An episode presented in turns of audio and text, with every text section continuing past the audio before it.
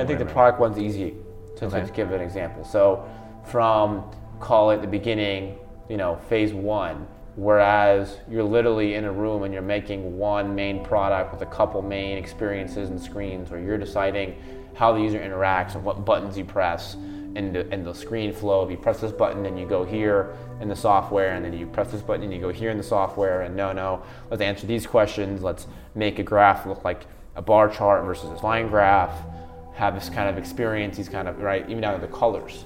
To then maybe a phase two of like, okay, I don't need to decide the color scheme anymore. I can empower a designer to make that call and give them the values or her the values in regards to what we want, and then to be empowered to do that, to not get in the way. To getting to the next stage of saying, okay, now you have multiple products, so you need to talk about the right questions these products need to answer and you can't even wireframe it. You can't talk about the screens. You need to say, in this quarter, we need to have these products or these features rather do this. So I want a better, I want a better experience to um, manage permissions for a for enterprise software, and it should look like this. And these features should have ability to have read only here, to have write only here, to be able to have enterprise control, so they can't see this, they can see this screen from different levels of the organization, as an example, and it should answer these questions.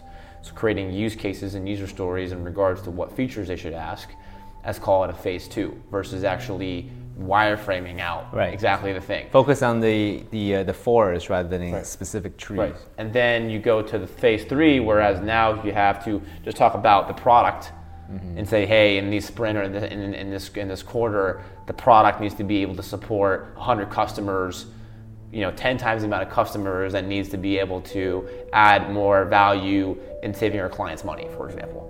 So- and then then then having the team be able to figure out which features and then what what what features what what questions those features have to answer and what they do and then the wireframing and the color palette to then even going further talking about the entire portfolio from a revenue perspective so this, so this is an example of going from making a decision of the color all the way to a company goal Yeah. and empowering an SVP to a VP to a director to a manager to the team to make those individualized decisions